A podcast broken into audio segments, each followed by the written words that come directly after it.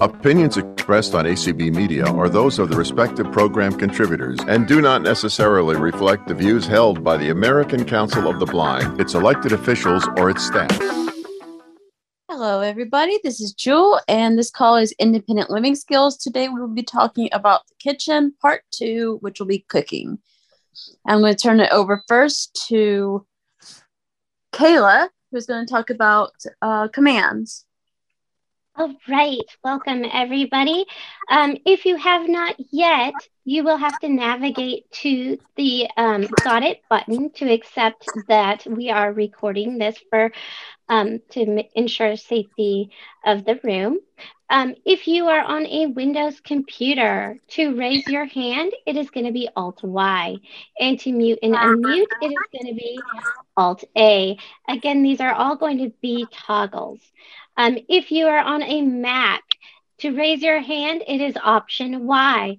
To unmute and mute, it is Command Shift A. If you are on a landline phone or a touch tone phone, it is going to be star six to mute and unmute and star nine to raise your hand. Back to you, Jewel. All right. Thank you so much, Kayla. So, our first topic for cooking in the kitchen is going to be low and high tech to assist you in your cooking process. Um, so, low tech would be a lot of you know little things like um, a push pull stick for pulling out and pushing in the um, oven rack. Um, these are very simple to get. Um, I believe LS&S has them. MaxiAids definitely has them. Um, they're very easy to find, and all it is is a stick with a um, groove on the very end for pushing, um, so that you don't slip pushing the rack in, and then it has a slight a hook on the bottom for pulling out. You hook the rack with the stick, and then you just pull out the rack with that. Um, can be very useful, especially if you have a large item that's going in the oven. Um, another item that would be very helpful is what kind of um, hand protection are you going to use? So, uh, you know, a lot of people use oven mitts. Oven mitts can be good, but they can also make it harder to feel what you're doing because your fingers are all in one spot.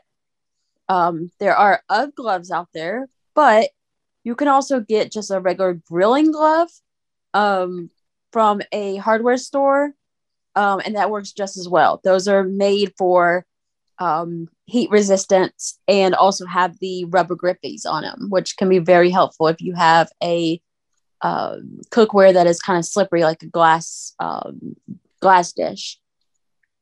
So those can be very helpful. Um, there are also the silicone grabbers that we talked about last week. Um, that we that can also work for cutting, cutting. Excuse me, cutting um, those are like somebody mentioned they're actually intended for grabbing with um, so you can actually grab a dish with those if you needed to um, personally i've never used those but i think some people would find those very useful um, to just grab and you know just to stick on and grab the item you need um, a, a more high-tech item that would be very helpful is a talking cooking thermometer. Um, these are pretty much essential if you're going to be cooking meat. For example, pork is not not going to be um, healthy to eat below the temperature of 165 degrees Fahrenheit. If it's not 165 degrees, you don't want to eat it. It's the high the possibilities of getting some kind of bacteria or disease from the meat is going to be high unless it's 165 or higher. Um, some meats are 145, some are 170, 175. Uh, but if you're cooking meat, uh, talking cooking cooking thermometer, excuse me, I can't talk today. A talking cooking thermometer is going to be essential. You can find those. Um, I believe LS&S has them. I got mine from Amazon. So just search for talking cooking thermometer and you can find one that way eBay also has some out there. Um, they're pretty easy to find. Um, just make sure it says talking and it has the button for um, announcement. With those, you want to make sure that if you use a talking cooking thermometer, the probe goes halfway into the meat, not all the way in, because if it's touching the pan or the pot, it's going to give you a higher temperature and it's not going to be accurate. So, for example, a burger patty, you want to put it into the center of the burger patty, halfway through from the top. Um, that'll give you a more accurate reading because if the center is cooked, then the entire thing's cooked. Same for chicken breast. Um, for um, ground meat, it's a little harder to do, but just kind of scoop it t- together with your spatula and stick it in the middle of all that. Um, a kitchen scale, talking kitchen scale, is also a very useful tool, um, especially if you are on a diet that requires you know to eat certain amounts of food, like a diabetic diet or a keto diet. Um, I believe ketos require that. Um, so if you're counting your calories or counting your ounces, you will probably want a kitchen scale for that. And there are some really good kitchen scales out there. Um, the usual places will have them LS&S, Maxi Aids. Amazon might have a talking scale. I'm not sure. Um, they do tend to have a lot of talking products on Amazon.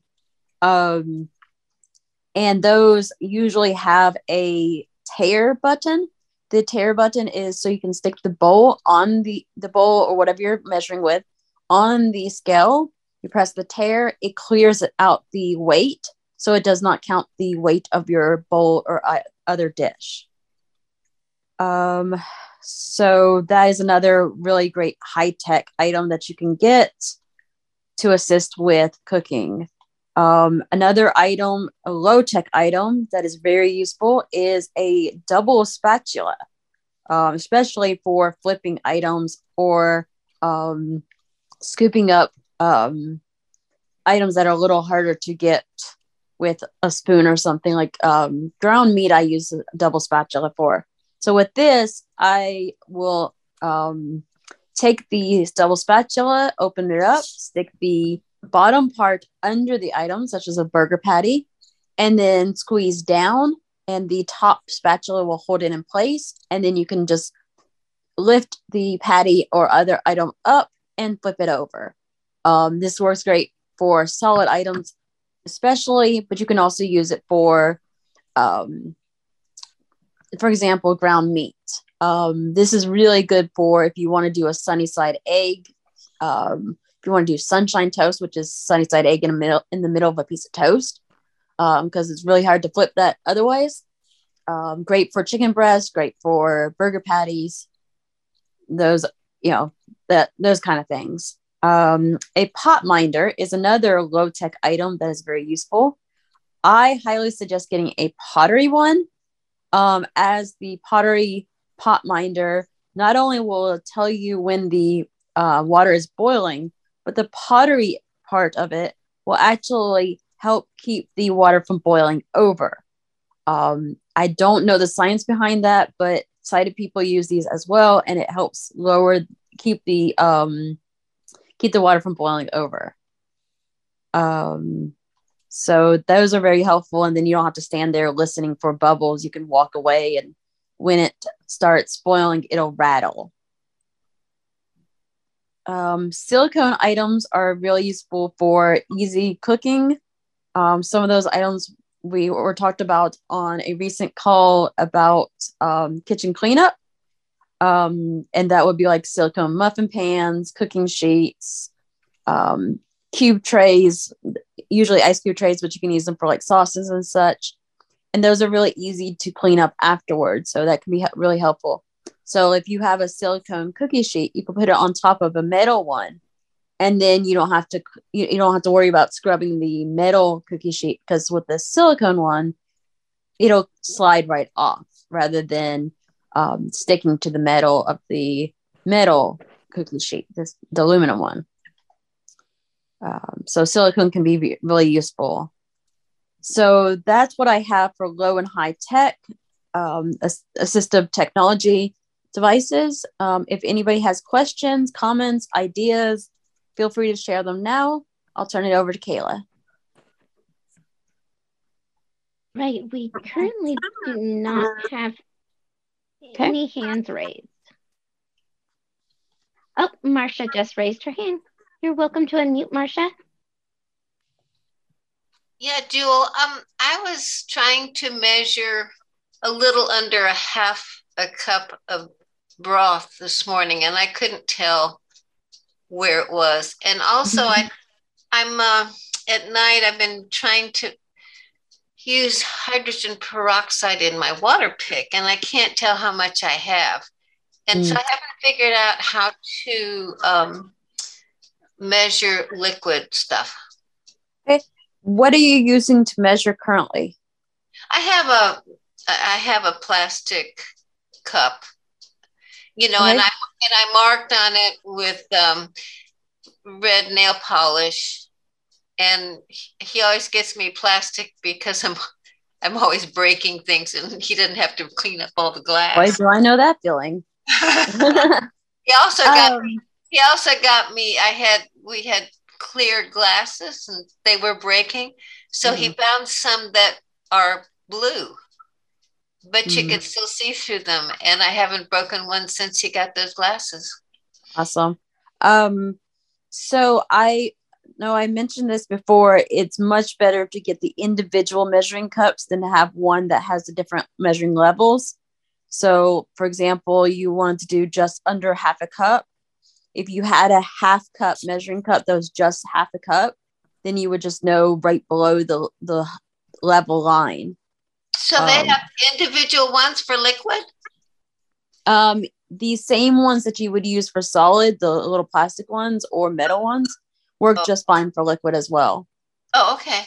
All and right. if you have trouble pouring into that, you might um, get a metal measuring spoon, bend the handle 90 degrees to the spoon, uh-huh. and scoop it out little by little that way. Yeah. Okay. Um, for the water pick, I would mention if it's a small amount, you could also do with the measuring spoon. Um, I'm not sure how much you need in that. Well, it's been hit or miss. yeah. Know? So because yeah, the, I would. The cup for it is is clear, mm-hmm. and um, I was gonna try to do it with um, the cap Okay. I would suggest um, getting somebody to pour the exact amount into that cap and then maybe pour it into a bowl and see how much um, see how much it is with using a measuring spoon. Um, okay. Yeah, that way you know exactly how much it is, and then you can just use a regular measuring spoon for that. Okay, thank you. Mm-hmm. Yep.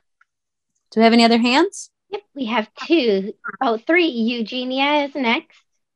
Uh, yeah. Hi. Uh, I would like a little bit more explanation on that um, for uh, boiling water that you put in the pot. Uh, can you please repeat that or explain yeah. That? So the pot minder is a um, usually either glass or pottery disc. It looks kind of like a um, a lid for a jar, but it's it's got um, like a lit uh, like a thicker part around the edge of it. Um, the pottery ones are the ones I like the best because they'll also keep the water from boiling over um, okay. as easily. Um, and so you just take that disc and you stick it in the pot before you add your water.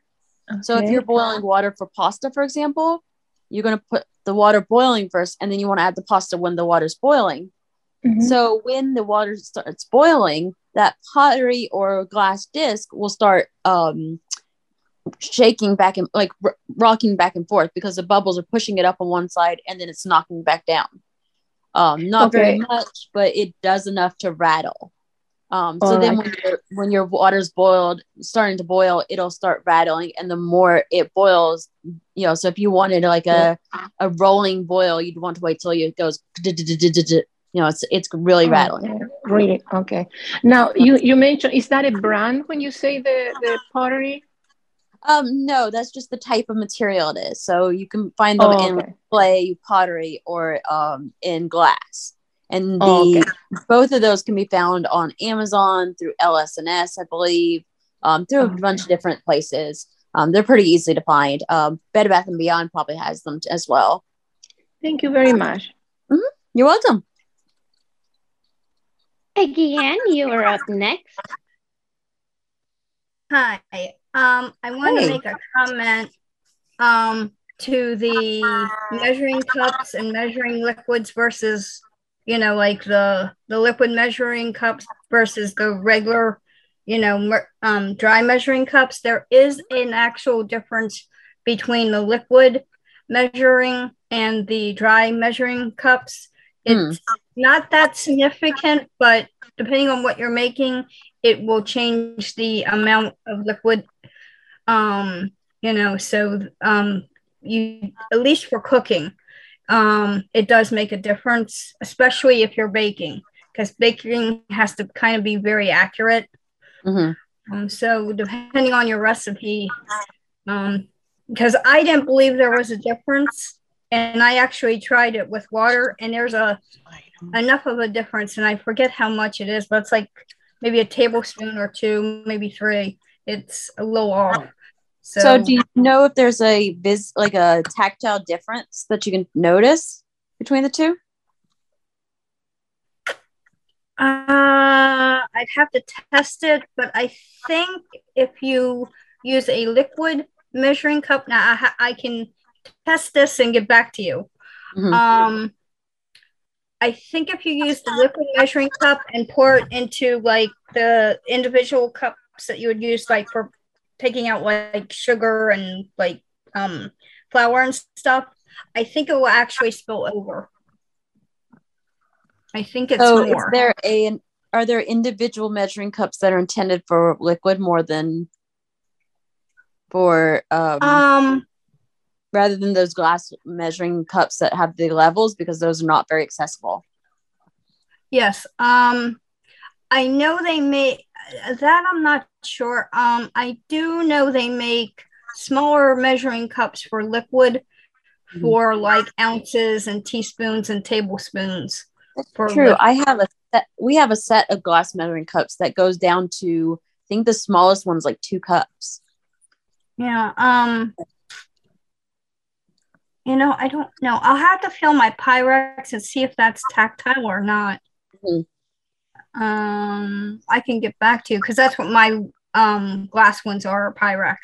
Okay. Uh, yeah, we do have those measuring those glass measuring cups with the lines, and I Mhm. we have a set that's like four or five of them, and the largest one's like five cups, and the largest is like two cups. So, Yeah. um, no, that would a two cup one would be a lot easier to under to distinguish because if you want only one cup of liquid and it's two cup, well, you know it's, it needs to be halfway.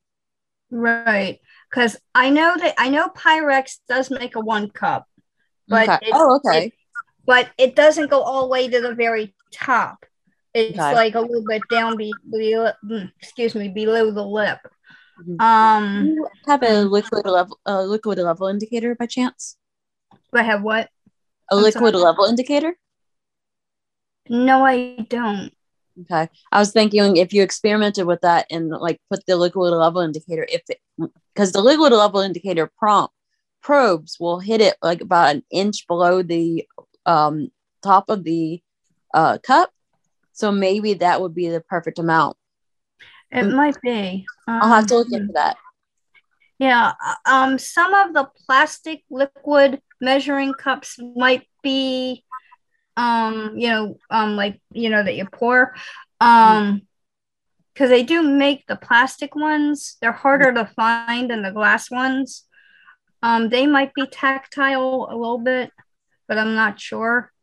But they're harder to find because Yeah. so much stuff is like Pyrex or something or And it is harder to um in to figure out where the line is while you're pouring. Mm-hmm, yes. you have to actually feel in the cup for that Mhm. and that yeah that can be really uh, annoying for someone while they're trying to pour milk or water into a uh, cup to have to put one hand in there and hold the other item with one hand Yes, that's uh, yeah, and I agree with you because I have something I have to pour that's red, and the lines on there are made in red. So Mhm. it's like, uh, once it gets to the point, I'm like, okay, how much did I pour? Well, for So- someone who is uh, low vision who can see like if you have a red red liquid in a clear container you could uh, mark the outside with um, a bump dot or puffy puffy paint will probably be the best thing. So you could have a line that's done in black on the outside, right up, right on the outside of the where the red line is, and then that would help you. That would help you a lot because you would be able to see the liquid. Um, Mhm. so that Yeah. that's an idea. I have used puffy paint on um, dishwasher safe items, um, and the the dots have not fallen off Oh, that's good to know. because it they're supposed to be washable because they go on clothes. So Yeah, that's true. Thank you for pointing that out. I didn't even know there was a difference. Yeah, I didn't know that until a couple years ago, and I was baking, and everything kind of came out kind of not right. Hmm. And my grandmother used to bake all the time, so I'm like, what am I doing wrong? And my my cousin told me, and I thought, no, she's crazy about that. That's not right.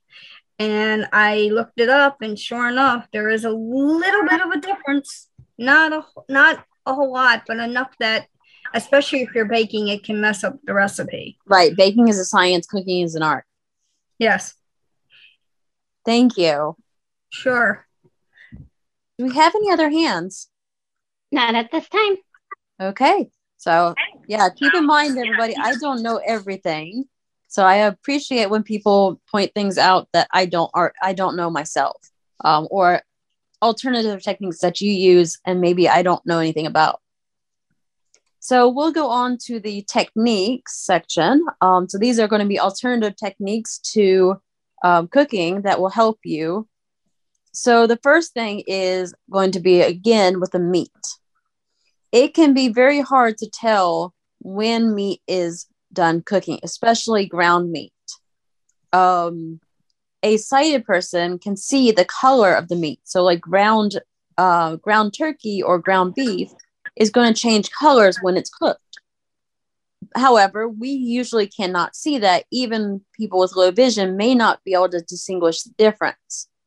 Um, you know, there might still be some pink it looks kind of grayish brown and there's some pink but you can't quite see that pink so using a cooking thermometer for that is going to be your best bet however if you don't want to be using a cooking thermometer every time you cook meat you might try using the cooking thermometer one time and then noting the smell of the meat when it is at the right temperature so, for example, ground beef has a very distinct smell when it is fully cooked. I can't really describe it, but if you were to test it at the right temperature and then make note of the difference in the smell, it will smell cooked. And then in the future, you can expect that smell and maybe a couple times check with the cooking thermometer um, to back it up until you are confident with you know your nose knows the correct temperature um, pork has a very distinct smell as well when it's cooked and a very distinct smell when it's not cooked so you can tell the difference there turkey is a little trickier but does have a slight smell difference um, chicken is a lot harder when it comes to smell but it does have somewhat of a smell as well when it's cooked um, the other thing is to listen with your ears when it is sizzling a lot, it is still cooking. When it slows down the sizzling, it's probably getting close. I wouldn't use this as your only method, but it can be a good way to say, oh, it's slowing down sizzling. Now I need to pay attention to the smell, or now I need to check that with the thermometer to see how much more ne- it needs. So, and paying attention to the timing on your recipe is also a good indicator. So, if your recipe says five minutes, maybe about four and a half minutes in, you start really paying attention to it. Um, your stove may not be the same as the stove used for the recipe, however. So, it may take five and a half minutes, or it may take four and a quarter, four and a quarter minutes. Um, so, you want to you know pay attention to what your stove does and adjust accordingly so those are some ideas for um, watching for cooked meat that is probably the most important ingredient to make sure that it's at the right temperature um, and it's probably the easiest one to tell with your ears and nose as well. So you can also ask a sighted person if you don't have a cooking thermometer, you can ask them to tell you when it looks done and then note the smell and sound at that point. Um, and then you know in the future, oh yes, when when it smells like this and it look and it sounds like this, you know, my sighted friend or family member said it is done. So that is one technique that is very important. I'm trying something new and using my braille display to look at my notes today. So give me a moment to scroll through that note. Okay. So one thing you would definitely want to do is I mentioned this last week. Don't mm. measure your ingredients over your pot or pan. If your food's in the pot and you measure ingredients and you get too much, it's not very easy to subtract. You can always add more but subtracting is a lot harder to do. Um, so if you measure over a tray or a bowl or plate and then put it in the pot or pan, then it'll be a lot easier to keep track of what's in the dish because you know you're you're putting the exact amount in. Um, another technique um, to use is um, used by sighted people as well is to never put so much food in your pot or pan or skillet that is more than two, one and a half to two inches below the lip. So if you have something that is filling your pot, when it starts to cook, it's gonna boil, it's gonna cook over.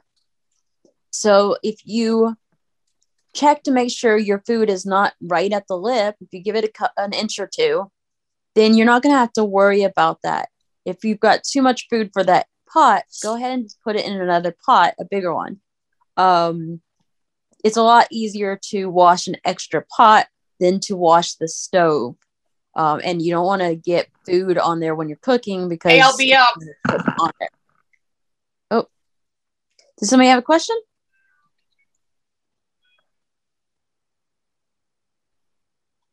Guess I got muted. Go ahead. Thank you.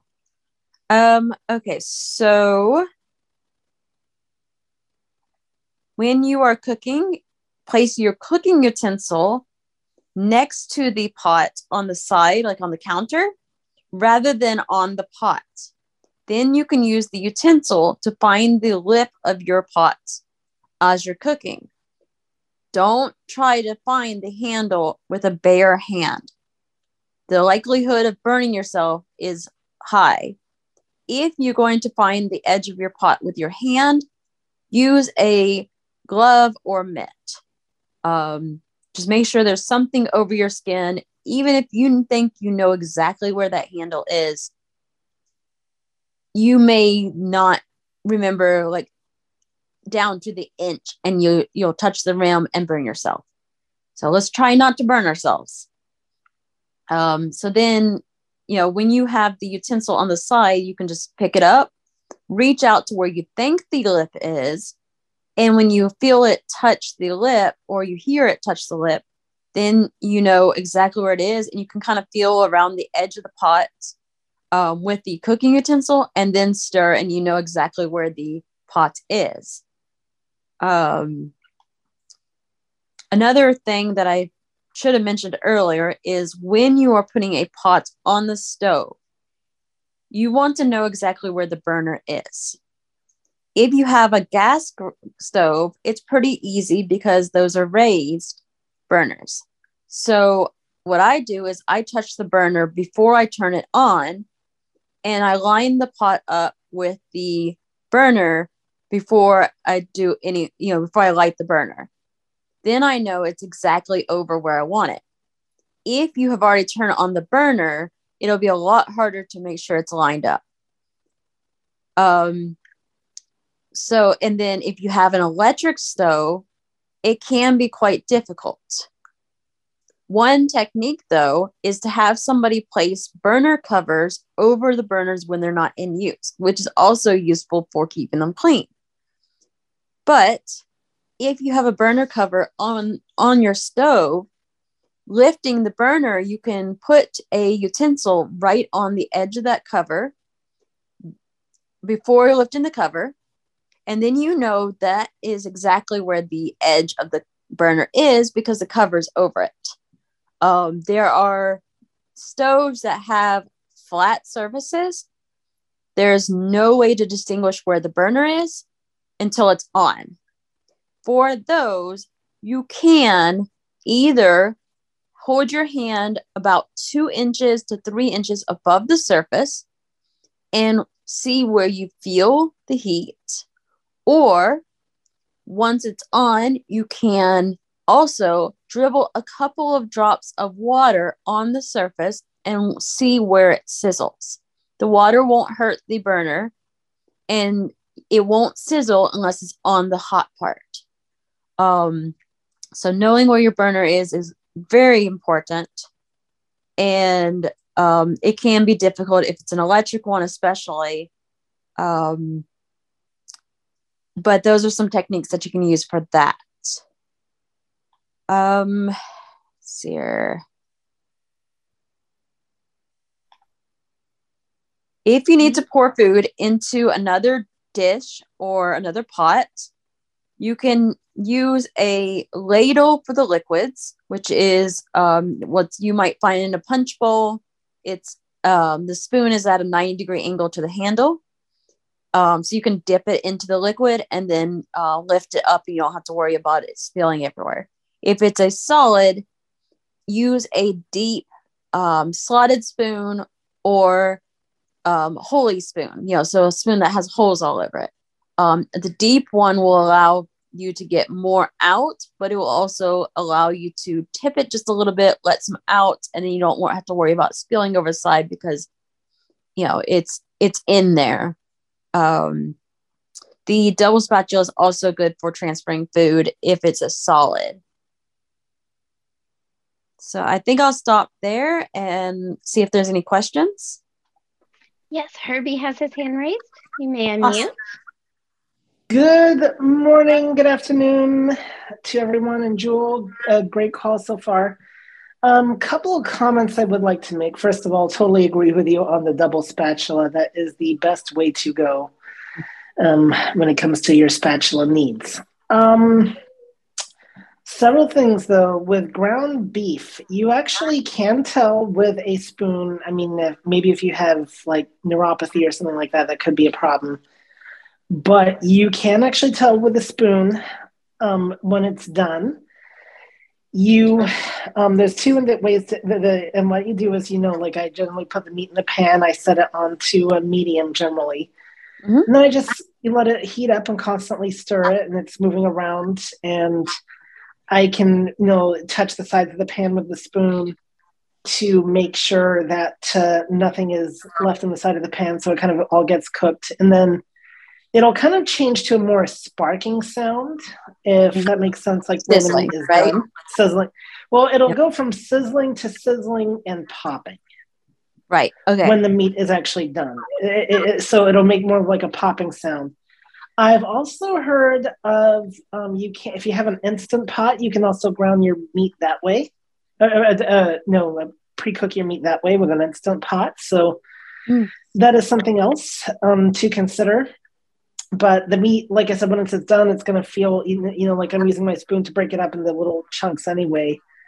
But you can kind of tell it's done. I mean, you want it to be as done as possible. If it's slightly underdone, but you're using it for something like tacos or whatever, it's going to cook a little bit more anyway. But um, you definitely don't want it raw though either. So, but I can, I've been able to tell with just a spoon. I'm not afraid to put my fing hand like over the pan too to feel around if I need to. The other thing I wanted to mention, I was confused about what you mean by your it's harder with an electric stove because like I have the old fashioned electric stove that has the raised burners. Mm-hmm. And it's exactly the same as you like you have your small right. burners those are, your big burners. Yeah, those are easy.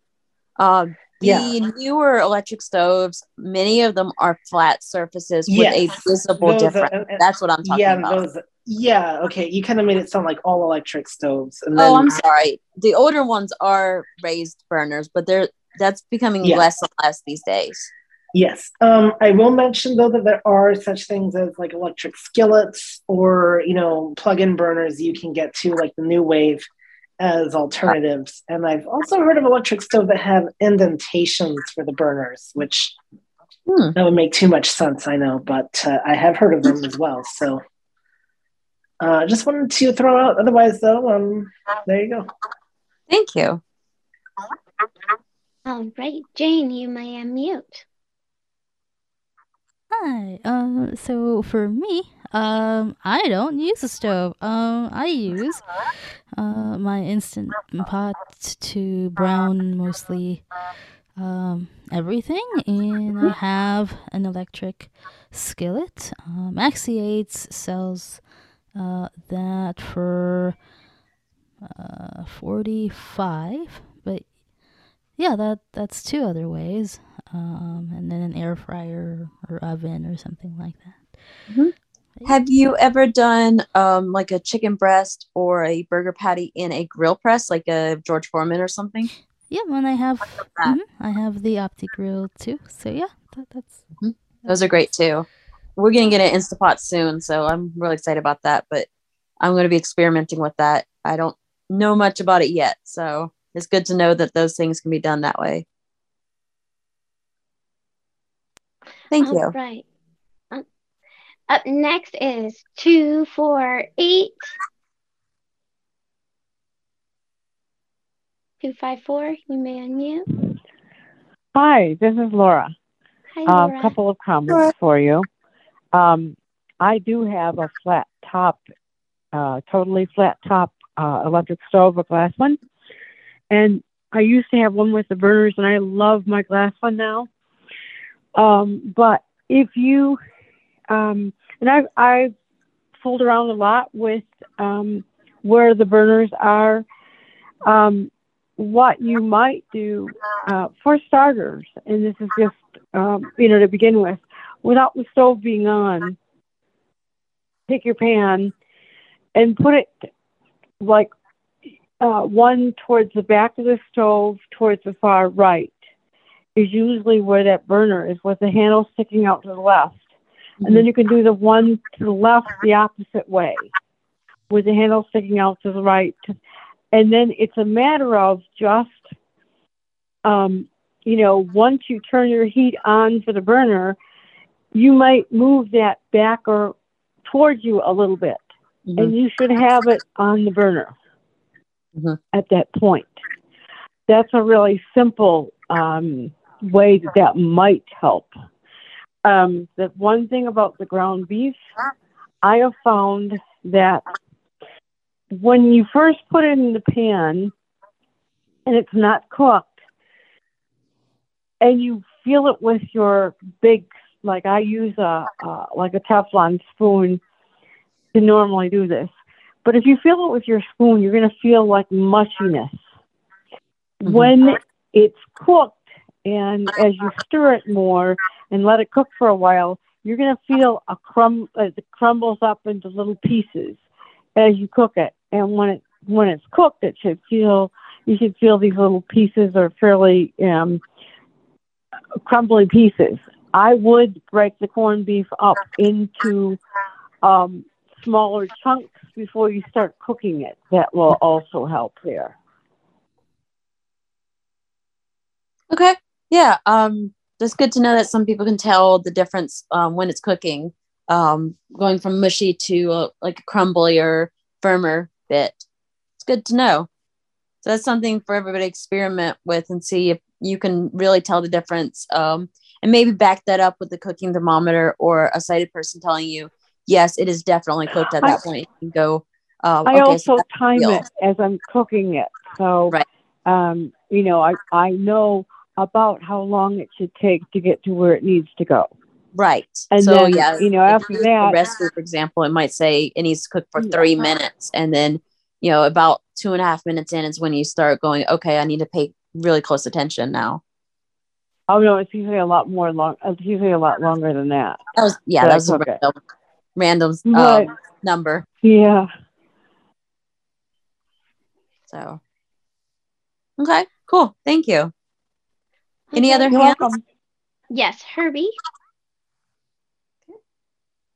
No, I was just curious, and if if you'd rather me ask her off the call, that's fine. I can do that too. But I was curious to something about what, what Jane Sue was mentioning about how she doesn't use her stove. Okay, so you can ground meat, uh-huh. brown meat, obviously in the instant pot or whatever. What if you wanted to do something like tacos or hamburger helper? I don't know if you can do those in the instant pot. After you know, you can do the browning part, but the rest of it,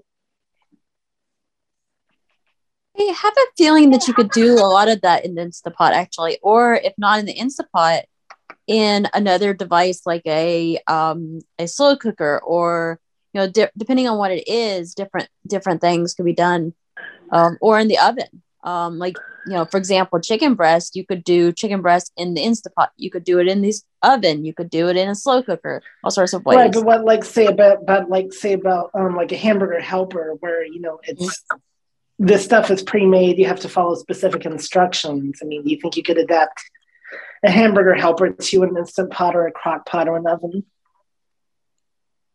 I think the hamburger helper could be adapted to the oven um, pretty easily because it would get to be turned into a casserole basically. Um, Okay. But I don't have enough experience with hamburger helper to say for sure. Um, my Mhm. mother cooked so much hamburger helper when I was a kid that my dad banned it. So, and I just use it now. So my dad said, nope, no more hamburger helper, cook. hamburger helper is cooking. It's just some of it's done for you. That's all. He just got All right. tired of that every night. Yeah. So, yeah. That makes sense. Yeah. All right. Okay. Any other hands? No, not at this time. Okay, so I think I'll go on to the last topic and then we'll open up the questions about anything um, related to the kitchen and if there's like questions about past topics as well. Um, the final topic is going to be cleanup. The first thing that I'll mention is you do not want to clean your stove or oven when it is hot. You're not, it's not going to work. So for for the oven, it's pretty obvious. You just leave it for you know a few hours and it'll cool off. Um, you know, and you may just want to wait and clean it the next day. The stove, you may want to clean off pretty fast because you're going to use it sooner, and um, you know you don't want that food to get stuck on there and then bugs get it or it gets caked on there. Um, so for the stove, you will put your you would want to put your hand over the burner about three inches. So you have you have plenty of room you know um, whatever you feel comfortable with. And feel if there's heat. If there's heat it's not cooled. Uh, obviously it's if it's on it's not going to be cold cold but you know this would be after you turned it off give it a little time and then test it with your hand above hovering above it if you don't feel any heat with your hand hovering over it then take a heat resistant glove or mitt, um, such as your UGG glove or grilling glove, and touch the burner with that. Then take your bare finger and touch the glove. That way, if there is still heat, you're not touching it directly with your skin. Um, it's if once it's on the glove, it will not burn you because it'll already cool off a little bit. Um, if there is no heat on the glove at all, give it a couple more minutes just to make sure it's not that last little bit of heat, and then go ahead and you can clean it. Um, that's just to make sure that it's completely cool um, when you want to clean it because you can be burned through a cleaning cloth. Um, and you don't want to cook cleaner onto your stove. For one thing, the smell is disgusting don't ask me how I know that. um, so that's how you would clean this. You would, if you wanted to clean it right away. Um, obviously, if you're going to wait until after you've done dishes, it'll probably be completely um, cool by the time you get done with dishes. Uh, but you may want to touch it with a heat resistant glove or mitt anyway, just to double check um, safety first. So, one technique I use for cleanup is to put all my dishes in or near the sink that they're going to be washed in while I'm cooking. So if I'm completely done with that one cup measuring cup, it's going in the sink. If I'm completely done with that pot, it's going in the sink. If there's no room in the sink, it goes next to it.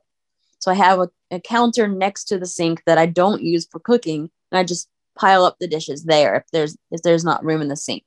I leave the right hand sink open. The left hand sink in our house is the cleaning sink. The right hand sink is for clean dishes only. So it is okay if I need to um, use that for getting some water or if I need to uh, stick a clean dish in there um, for some reason. That way, um, I know that that's the clean sink. So if you have a double sink, that works really great.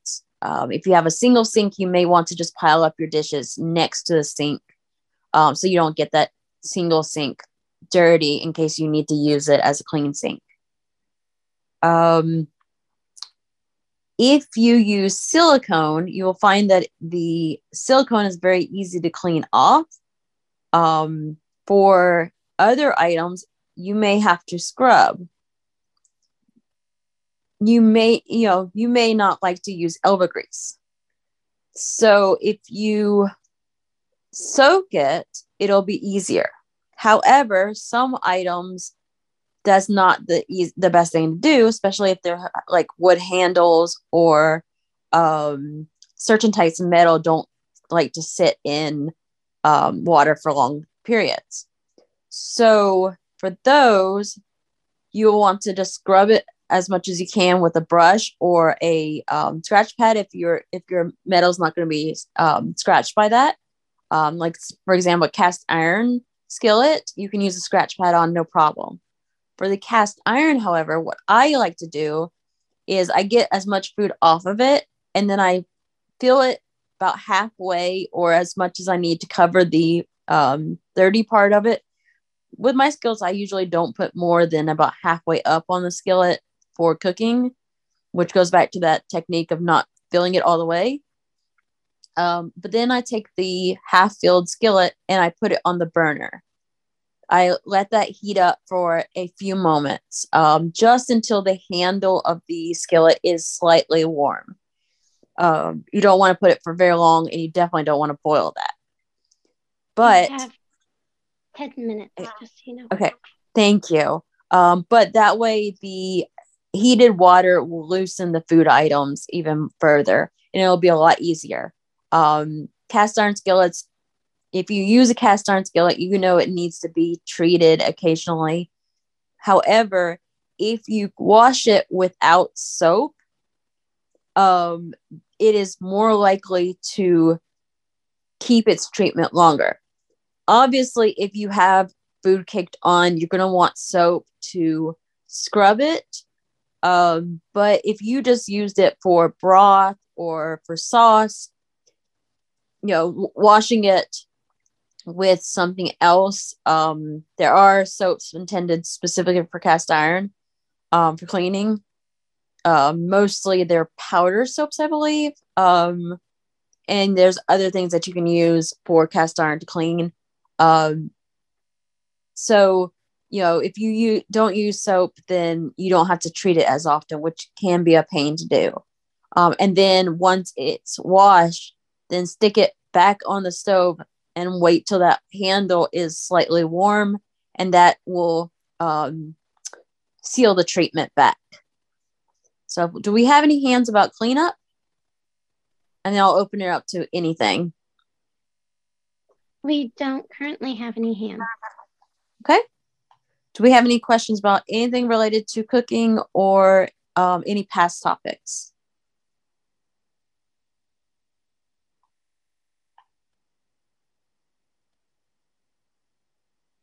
Still no hand.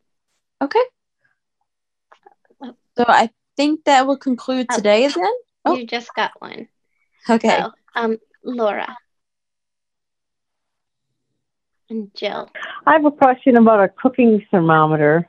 Um, and it might be just mine, but I'm finding that it's very, I have a talking one, and I'm finding it's very inconsistent. And sometimes it talks and sometimes it doesn't. And I get really frustrated because, okay, I want my temperature now.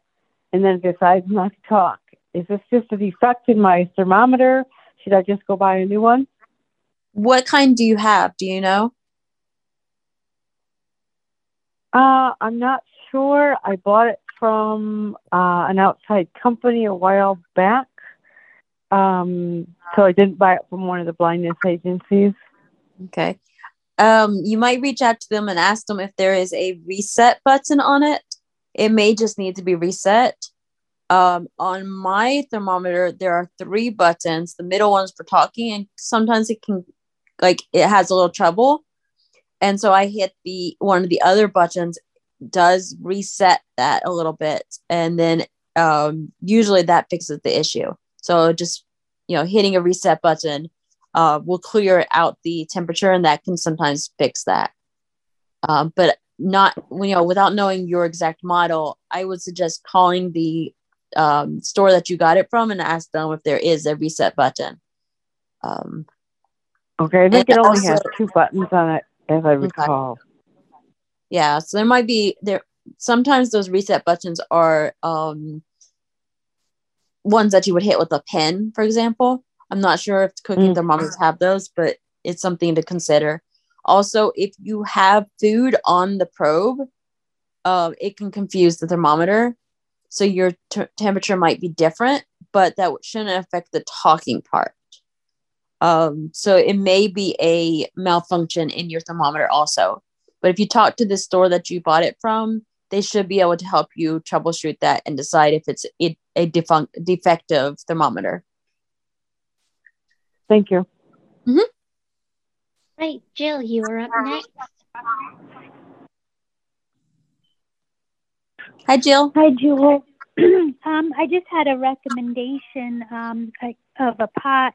It's a Calphalon pot, and it's kind of like it's like a maybe ten inches diameter and maybe six or eight inches high, and and then it has like a glass lid.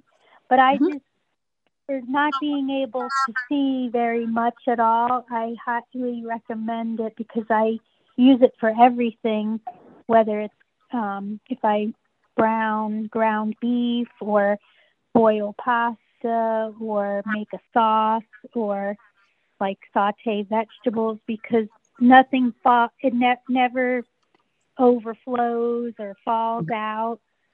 And I, it's just kind yeah like when i cook at the stove it's really the one pot i could do everything and anything with. And then um i put the they sell these little silicone handles that go that the it has a handle on each side. Mhm. so it gives me like if i have to drain pasta it's easy to hold because i'm holding it with two hands. Mhm. and then I have the little silicone um, piece that fits on each side, so it's not because it does get hot. They're, Okay. they're metal, so they have to be covered.